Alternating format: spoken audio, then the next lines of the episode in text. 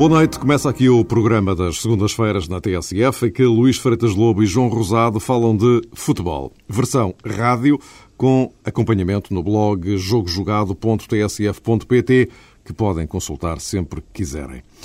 Como seria inevitável, temos um clássico na mesa, o Jogo do Dragão, que terminou com uma vitória do Futebol Clube do Porto, mas que provocou duras reações do Sporting em relação à arbitragem. Provavelmente mais em relação a Vítor Pereira do que propriamente a Duarte Gomes. Mas fica a pergunta: o Sporting perdeu só por causa da arbitragem? Vamos falar disto. Também uma passagem pelo Benfica, que somou mais uma goleada. E, claro, até onde pode ir o Braga, que pacatamente segue sozinho na frente e já com seis vitórias consecutivas.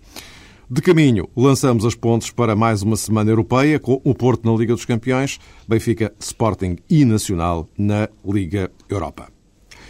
Boa noite a ambos. Eh, vamos eh, começar pelo clássico, claro, lá terá que ser. Eh, o Porto ganhou, não deslumbrou, nem pouco mais ou menos. O Sporting, de alguma forma, creio eu, até, começou, até conseguiu dar, digamos que, um ar da, da sua graça, mas eh, não o suficiente para conseguir evitar a derrota. João, começo por ti. O que é que te pareceu? Ou, ou, se quiseres, retomando um pouco aquilo que a deixa que eu, deixo, que eu deixei, evidentemente, é uma redundância, mas é assim. Uh, há pouco, uh, não foi só por causa da arbitragem que o Sporting perdeu. Não foi. Boa noite, em primeiro lugar. Acho que o Futebol do Porto começou a ganhar o jogo muito antes e a esse nível Jesualdo Ferreira teve grande responsabilidade e acabou também por eh, revelar grande mérito. Havia alguns pontos de interrogação relativamente ao 11 inicial do Futebol do Porto, havia dúvidas eh, no meio campo e também dúvidas no ataque. Isto numa primeira fase, quando se pensava que Cristiano Rodrigues pudesse jogar e fazer parte do tridente atacante. À última hora magoou-se, como se sabe, e Jesualdo ficou privado de Rodrigues e apostou para a frente de ataque. E já não tinha Varela? E já não tinha Varela, que já era uma notícia anterior, que já, enfim, eh, tinha, digamos assim, eh, influenciado aquela que seria a projeção da equipa inicial do Futebol do Porto. A partir do momento em que escolheu Mariano e a partir do momento em que escolheu Belucci para o meio campo, fazendo regressar Belucci à equipa, creio que Jesualdo Ferreira deu o figurino habitual ao Futebol do Porto, emprestou-lhe experiência e emprestou-lhe criatividade, conforme se viu, por exemplo, no gol do Futebol do Porto. Ter Bellucci em campo, uh, num desafio com estas características, é sempre, digamos que, a garantia de um futebol mais espetacular e, em alguns momentos, determinante. Já sabe que ele eh, não tem, se calhar, um fulgor defensivo que lhe permita ser um jogador eh, fiável durante os 90 minutos, mas atendendo a que o Futebol do Porto vinha de duas derrotas e precisava de ser uma equipa empreendedora, julgo que Jesualdo fez bem em apostar em Bellucci e depois, num segundo plano, se quisermos, em apostar em Mariano eh, Gonzalez. Mas isto estava condicionado, eh, repito, face àquele eh, panorama que se traçava a propósito do regresso de Rodrigues, também era um regresso à titularidade. Isto provavelmente levou o Futebol do Porto a treinar durante a semana com Hulk no lado direito e Rodrigues no lado esquerdo. E a partir do momento em que Jesualdo Ferreira teve a noção que Grimi iria ser o lateral esquerdo na equipa do Sporting, eh, provavelmente só tratou de fazer ali uma, uma retificação, uma emenda de última hora, eh, deixando o Hulk realmente solto no corredor direito. E, na minha perspectiva, esta foi, digamos que, uma das ideias-chave do encontro. Acabou por se revelar um fator de desequilíbrio para que o Futebol do Porto entrasse de maneira tão dominante e pudesse ser uma equipa tão perigosa para o Sporting logo nos primeiros minutos. Esta era uma primeira abordagem hum. que gostaria de fazer. Luís, uh, seguindo esta linha de, de, raciocínio, não sei se concordarás, mas de facto Grimi não, não foi lá muito boa ideia, não? Não, não foi, não foi a melhor ideia para, para o Paulo Bento, pelo menos se proteger um pouco defensivamente. Mas, mas pegando no jogo, a partir do Porto, eh, eu diria que, que a equipa teve de facto um bom início entrou bem no jogo, do ponto de vista um, da, da, atitude tática. Foi uma equipa que conseguiu uh, jogar uh, subida no terreno. Agora é evidente que se percebeu uh, muitos dos problemas que o Porto atravessa esta época e as razões de, de ainda estar longe do, do, seu melhor futebol, apesar de ter ganho.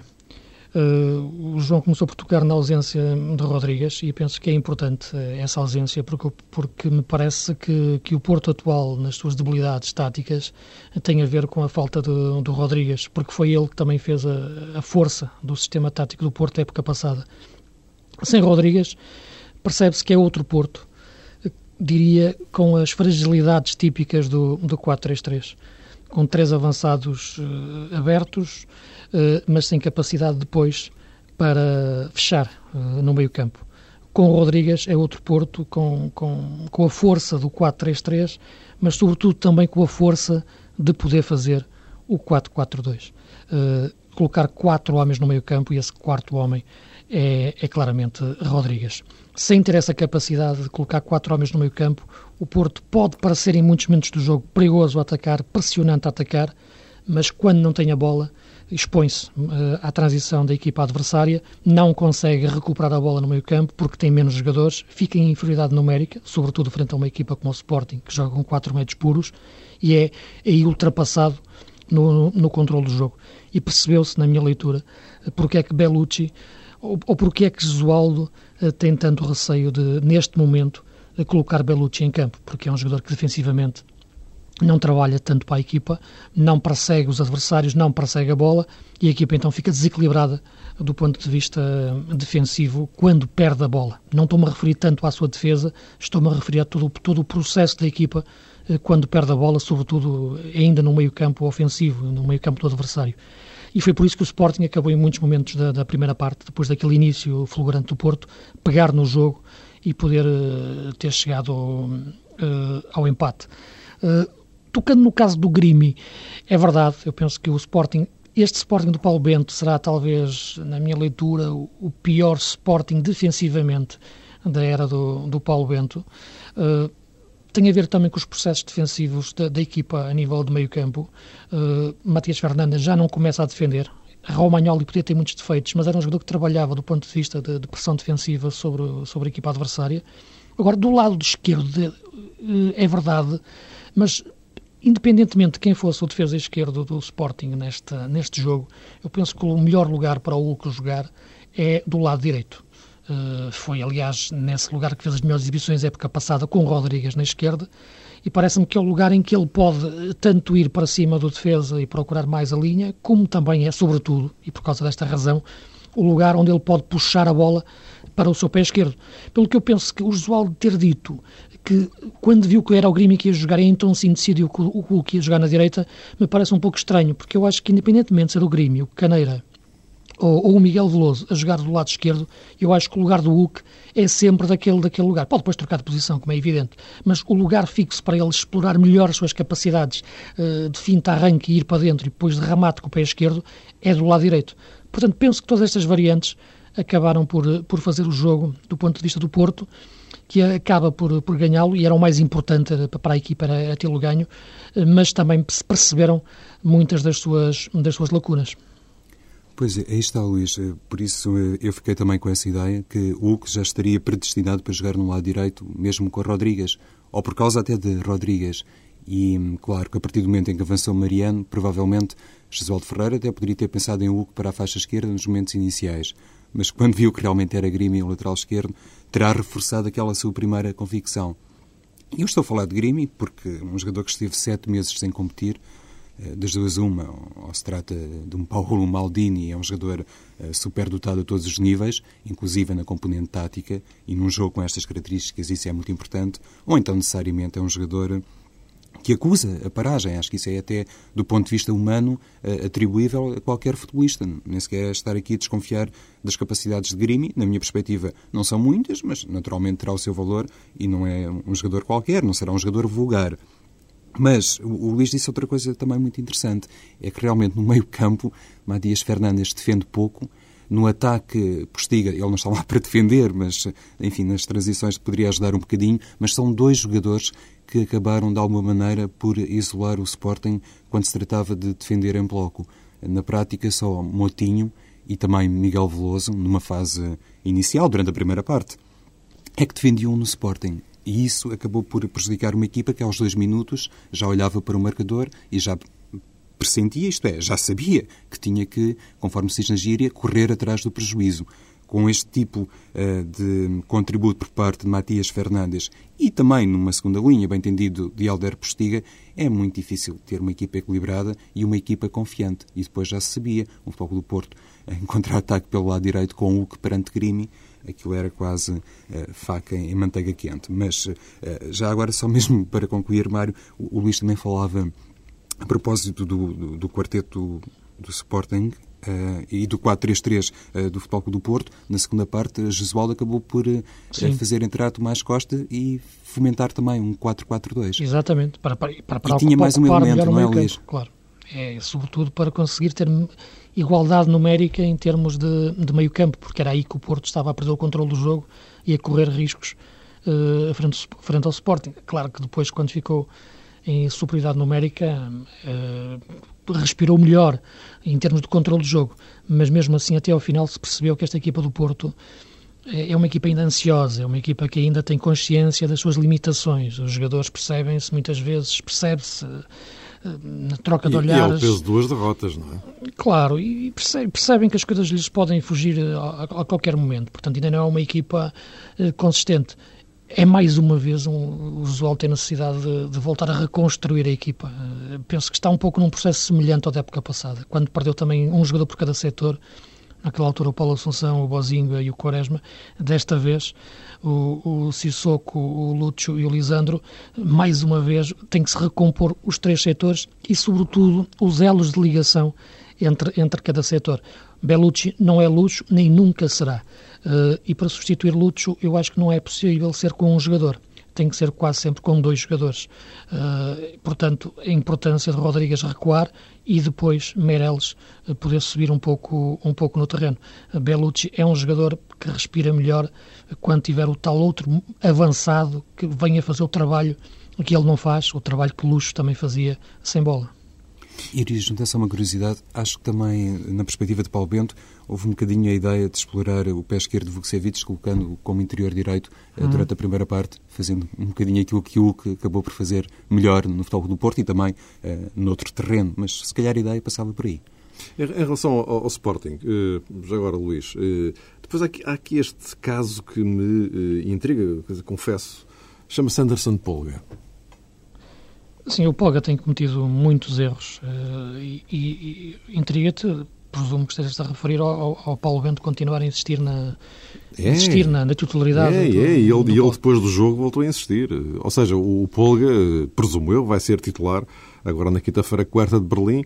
Pois que o Belenenses não pode jogar, evidentemente, claro. mas, eh, mas agora deduz-se por aquilo que o Paulo Bento disse que não, não, não, volta atrás. Eu acredito que esta questão já está na cabeça do, do Paulo Bento. Acredito que o Paulo Bento pense nisso, qual é, qual é que será o melhor para a equipa e até para o próprio Anderson Poga, se é continuar ou tirá-lo. Uh, porque a qualidade que o jogador já demonstrou uh, dá-lhe esse crédito, pelo menos, de, de, de, ele pensar o que é que vai fazer com o jogador, o que será melhor para o proteger e fazê-lo regressar à melhor forma saindo da equipa, como é evidente, deixa de cometer erros, é lógico, não está a jogar. Portanto, agora, o problema que se coloca é perceber se essa forma não, se dessa forma não, não mata o jogador, entre aspas. Uh, eu penso que esse seria o receio do, do Paulo Bento. Só que, em face dos erros e, do momento em que, em que o Polga se encontra, uh, que, que, acredito que sejam, tenham só a ver com, com questões eh, futebolísticas, porque me parece estranho um jogador da sua qualidade estar tão desconcentrado no jogo porque muitos dos erros têm a ver com falta de concentração. Uh, e quando digo concentração tem a ver com, com, questões de posicionamento tático para estar nos melhores sítios e, depois atacar a bola de forma decidida. Uh, isso é estranho num, num, jogador como ele, campeão do mundo, ainda por cima. portanto, neste momento, parece-me que em termos puramente desportivos, é evidente que Tonel e Carriço talvez dessem mais garantias ao Sporting, porque neste momento, depois do que se tem visto, é difícil sustentar a defender a totalidade do Polga com tantos erros acumulados e no jogo do, do, do Dragão bastou o primeiro golo, a falta cometida e, e, depois a incapacidade de se antecipar na marcação uh, ao Falcão para, para, e que deu o golo para se perceber que neste momento é um jogador que difícil de entender a titularidade no Sporting. Eu acho que Paulo Bento, eh, com Anderson Polga, eh, reflete hum, uma conduta que nele muitas vezes se pode associar uma certa teimosia. E, e acho que aqui há, de facto, aqui uma teimosia pura para reforçar, porque Paulo Bento já percebeu, se calhar foi o primeiro a perceber, e ele deu essa explicação pública, que Polga não está fisicamente nas devidas condições e continua a insistir nele. O Luís dizia que poderia matar, entre aspas, naturalmente, o jogador se o retirasse da equipa. Mas acho que também vale a pena perguntar: e qual é a postura, qual é a reação, qual é o sentimento de um jogador como Tunel quando fica consecutivamente de fora e que também já tem provas dadas no Sporting? Nós, não estamos a falar eh, de um júnior eh, recém-promovido, não é um jogador qualquer, não é, Luís?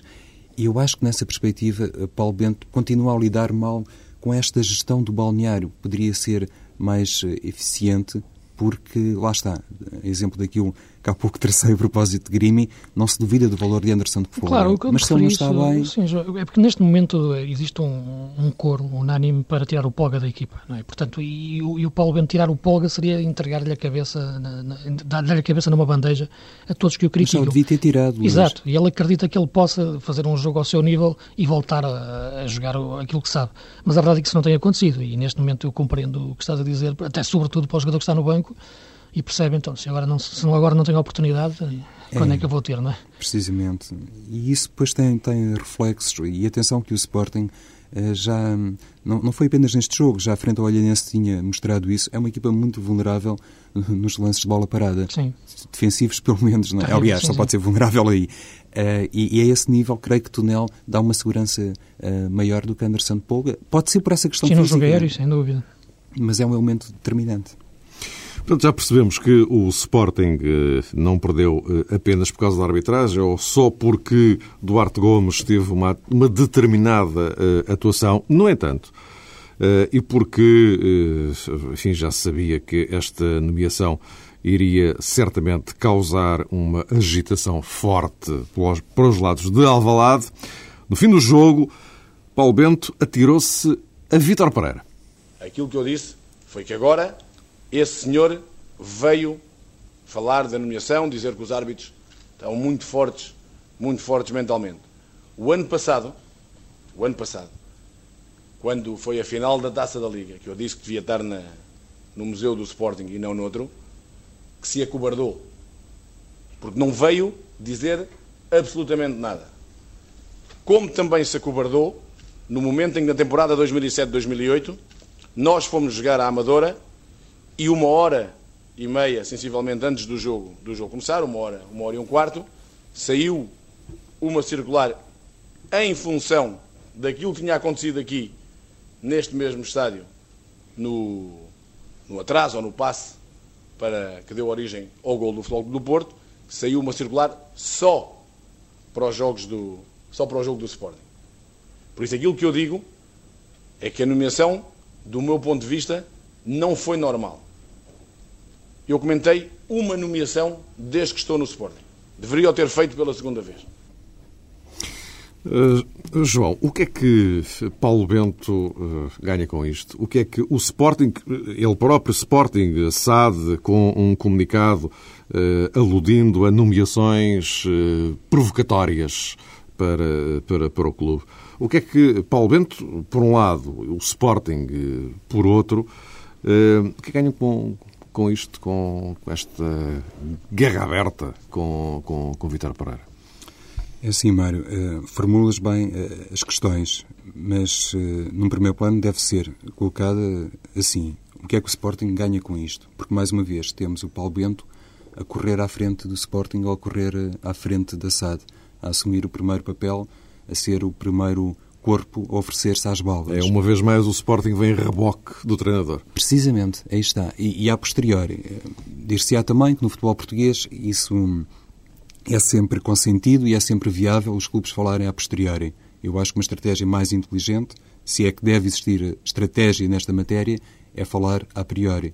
E o Paulo Bento no final uh, do jogo, uh, também disse qualquer coisa como isto: qualquer dia o Sporting arrisca-se aos seus dirigentes, aos seus responsáveis, a receber um Prémio Nobel da Paz. Ou seja, ele próprio tem a convicção que a tática fora das quatro linhas para este clássico, no que diz respeito à, à arbitragem, não foi a melhor, não foi aquela que provavelmente seria mais eficaz. E isto também reflete uma questão interna no Sporting. O Paulo Bento, apesar de, na minha perspectiva, até ter eh, falado, de se ter pronunciado num tom relativamente elevado, eu quando comecei a ouvir o Paulo Bento pensei que, enfim, iríamos ter eh, ali uma crítica muito feroz e no seu estilo peculiar. E depois até achei que ele conseguiu resguardar-se e conseguiu, de alguma maneira, controlar-se. Mas não deixou de tocar em determinadas feridas. E eu acho que uma delas é essa: saber até que ponto o treinador, no final de um jogo, pode dizer que o clube não seguiu a estratégia de vida. Acho que isso é muito mau. E depois, a posteriori, aparecer um comunicado da SAD, depois do treinador ficar. Eh, sujeito a toda aquela exposição. Naturalmente, as, as palavras pertencem ao Paulo Bento, ninguém lhe encomendou o sermão. Ele é autónomo nessa matéria, mas não deveria ter falado nos termos em que falou, porque disseste bem, Mário, o Paulo Bento não vai ganhar nada com isto. Vai ganhar um castigo, uma suspensão, e o Sporting, provavelmente, em termos de equipa, vai acusar muito a ausência do treinador. Mais uma. Sim, esta, essa questão que tu abordaste primeiro parece-me ser já, já pacífica, já muitas vezes falamos nela época passada, e até na anterior, portanto, este desgaste tremendo que o Paulo Bento tem em, em, em ser em defesa de situações uh, fora da, da, questão da tática da equipa, fora da equipa, uh, para, para fazer política desportiva do Sporting. Parece-me que se desgasta com isso, isso é um ponto assente, enquanto que os outros, o outro departamento do Sporting, os outros cargos, diretor desportivo inclusive, não, não aparecem nestes momentos. mas, independentemente disso, e o Mário perguntava o que é que o Sporting ganha com isto, ou o que é que o Paulo Bento ganha com isto. Portanto, eu tenho muita dificuldade, como já devem ter reparado, em abordar o futebol por, uh, por estes prismas, uh, por estas questões da arbitragem, nem tanto da arbitragem, da questão do arte errar ou não. É, é o submundo que se insinua... Aqui, aqui é o conflito institucional, já, já, já vai Exato. para lá da arbitragem Sim, propriamente não é a questão não é? do penalti ou a questão do, do, do, do, fora de jogo ou da expulsão. É o submundo da arbitragem, dizer, é, é o insinuar de que existe um presidente do Conselho de Arbitragem que faz nomeações com, com segundas intenções. Portanto, isto é, é atingir o, o, nível máximo de, suspe, de suspeição e de, de, e de, intolerância perante aquilo que, é, que deve ser o futebol, e esse tipo de afirmações não podem ser ditas desta forma tão leviana. Portanto, isso é que me parece eh, preocupante e, e, e estranho, eh, porque não se detecta, sinceramente, eu penso que o Sporting, eh, e o Paulo Bento, mais uma vez, voltou a reafirmar uma afirmação que já tinha época passada, não sei se foi em Guimarães que o fez, eh, que, que, não, não, que o Sporting não pode ser tão simpático com os árbitros, tem que ser antipático com os árbitros. Uh, e estas duas afirmações juntas deixam-nos um pouco preocupados. Eu, eu pergunto o que é, que é ser antipático com, com um árbitro. É, não, é, é, não, é recebê-lo mal, é não, não lhe dar de lanchar, é, é, é ao uhum. intervalo é, dar um empurrão e barrar-lhe o ouvido, é, é durante a semana pressionar-lhe e falar sempre dele durante as conferências de imprensa. Portanto, se é isto, hum, e, é, e, e, ele entende que é isto que o Sporting deve fazer para ganhar campeonatos, então penso que está no mau caminho. Porque o problema do Sporting não é esse. Eu acredito que em num jogo ou noutro, como é evidente, e ele foi, repescou a questão da taça da Liga, há jogos em que o Sporting é prejudicado, como noutros, nos, outros, nos outros será, será beneficiado. Ah, agora, o que me parece é que o Sporting devia perder mais tempo, uh, em vez de fazer estes comunicados e fazer estas declarações, de, declarações na, na, nas conferências de imprensa, em fazer uma melhor equipa. Uh, porque é verdade que financeiramente o Sporting está com problemas, segundo os seus dirigentes dizem, para competir com Porto e Benfica em termos de mercado, mas podia ter outra astúcia no mercado para encontrar eh, melhores jogadores e não recorrer a jogadores como Angulo uh, no fecho de, de, mercado, para depois serem substituídos aos 25 minutos, depois estar a perder por 2 em casa, ou recorrer a jogadores emprestados como o Caicedo, que estavam sem jogar na, no Manchester City, e já se percebeu porquê. Embora eu conhecesse das camadas jovens do Equador, ele chega cá e parece-me que já deve ter engordado pelo menos mais 4 quilos desde que está em Portugal. Portanto, estes problemas é que são os problemas do Sporting, neste momento. Uh, o Sporting tem uma, tem, uma, tem uma boa base na equipa, na minha opinião. Penso que o Paulo Bento tem uma boa ideia para a equipa. Agora, é quase que é uma boa equipa para, para, para jogar para o título. Falta-lhe depois um acrescento de qualidade que eu acho que não depende só de dinheiro. Depende de uma, de uma, de uma política desportiva mais inteligente e não de causar pressão uh, sobre os árbitros ou uma questão de, de, de um atraso ou de, ou uma mão que, eh, que, não, que não se marca. Uh, eu vejo, por exemplo, o golo que o Matias Fernandes falhou uh, perto da, ali a meio da primeira parte, é uma excelente jogada do Matias Fernandes, que eu acho que é um craque, é uma excelente contratação do Sporting, é um jogador que, embora defensivamente trabalhe pouco, pode dar muito à equipa se, se a equipa perceber melhor e ele perceber melhor a equipa ali podia estar o empate e a partir dali o Sporting que estava a jogar tão bem podia pegar no jogo. Eu acho que o Paulo Bento eh, gastava melhor o seu tempo se abordasse estas questões, pensasse mais nelas, com, com a melhor forma de pôr a equipa a, eh, a jogar melhor futebol, eh, tendo tão poucos, poucos recursos em termos de, de, jogadores que a façam dar soluções diferentes, do que se desgastar neste tipo de discursos que, que não levam a lado nenhum, na minha opinião.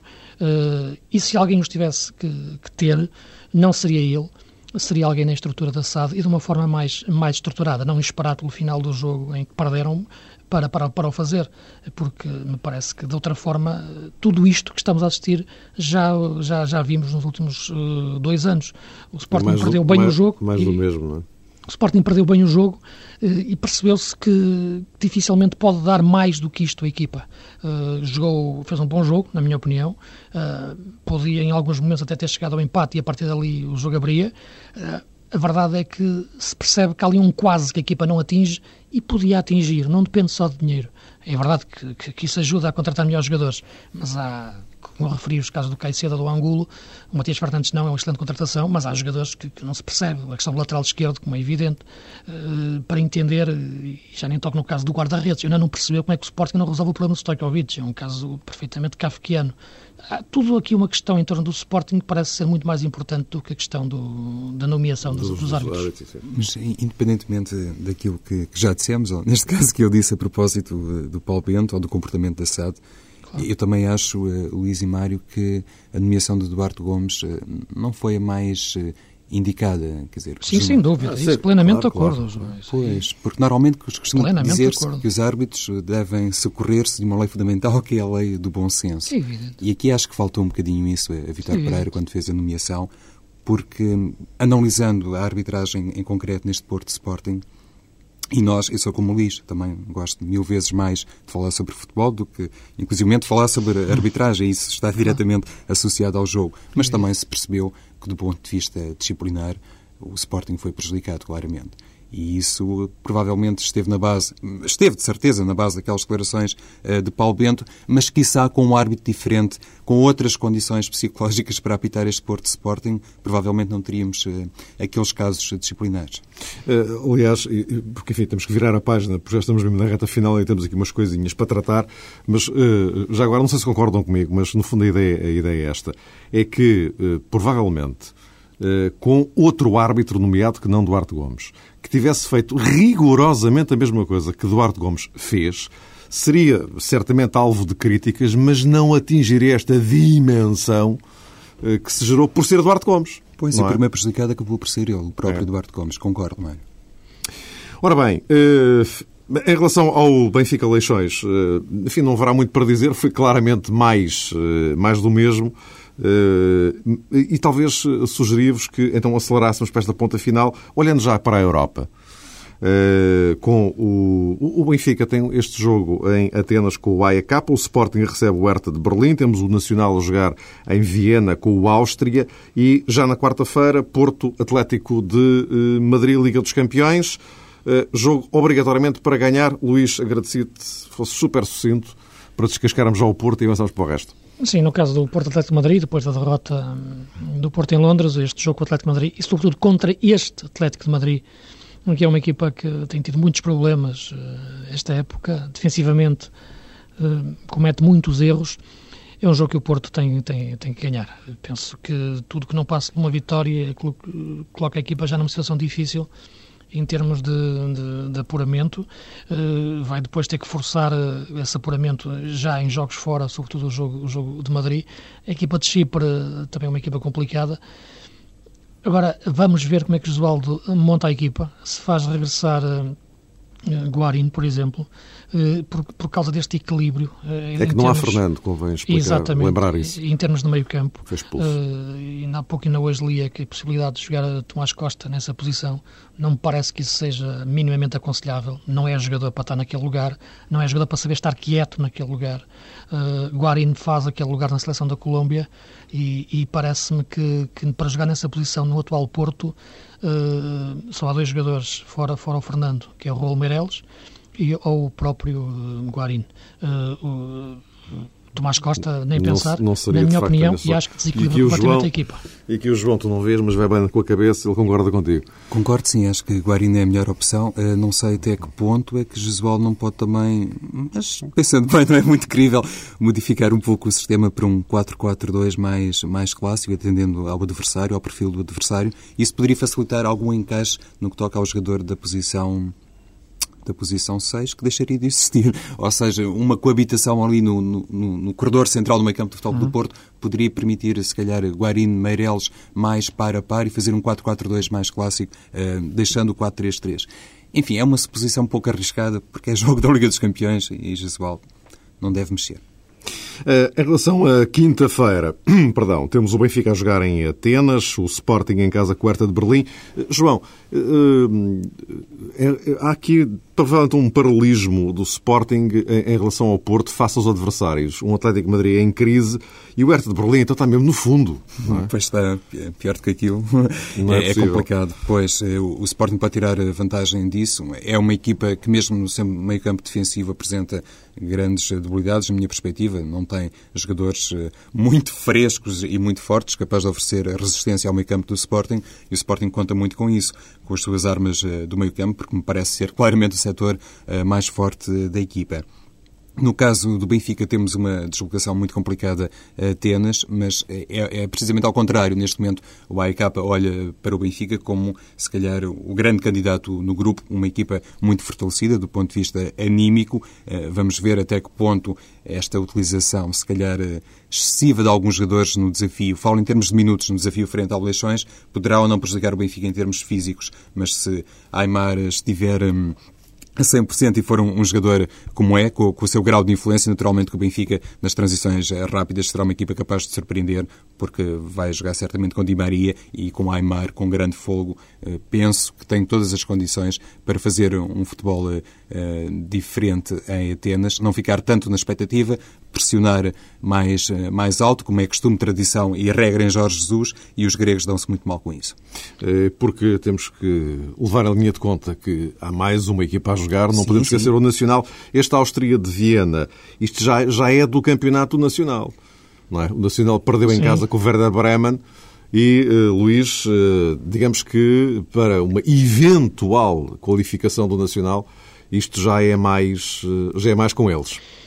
Já, já é um jogo que, em que o Nacional pode encaixar bem. Uh, agora, é o problema da equipa. A equipa não jogou esta, esta, este fim de semana para o campeonato. Uhum. Uh, não teve nada a ver com a questão europeia, mas vem ajudar um pouco a esta gestão de jogar ao mesmo tempo campeonato e Taça UEFA e Liga Europa, que me parece ser o desgaste tremendo que para, para, para o qual o plantel e o clube não, não está preparado e está a pagar isso uh, no campeonato. Agora, é um jogo que está à medida do que é a equipa de, de Manuel Machado, a forma de pensar de Manuel Machado, de um campo excelente para jogar, que estimula os jogadores e, portanto, parece-me que pode ser um jogo para, para no contra-ataque o Nacional uh, pontuar e, e, se ganhar o jogo não é surpresa nenhuma.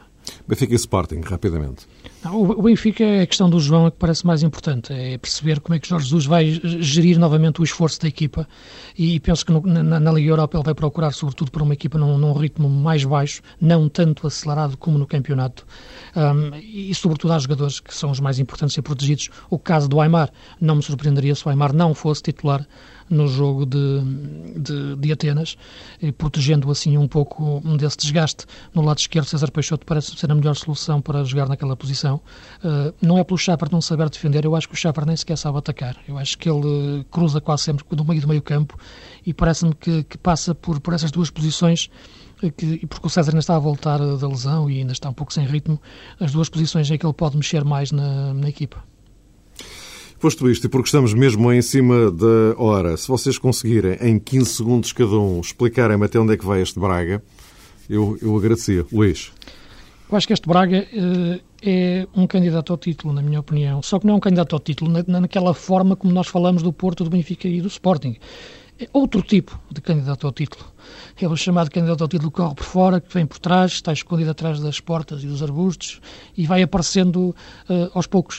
Uh, e é assim que devemos ver o Braga já descolou dos candidatos à Europa e, portanto, é outro tipo de candidato ao título que eu acho que vai aparecer aos poucos, eh, cada vez mais eh, cimenta na sua posição entre os quatro grandes, entre os quatro, os quatro da frente. É isso mesmo, Luís. Eh, Domingos já se assumiu como outsider, tem uma vantagem confortável, neste caso, sobre o Sporting, tem oito pontos, sobre o Benfica e sobre o Foco do Porto tem alguma e tem, sobretudo, plantel para ir fazendo a gestão desta almofada matemática que, para já, o Sporting Braga, com todo o mérito, conquistou na fase inicial da temporada.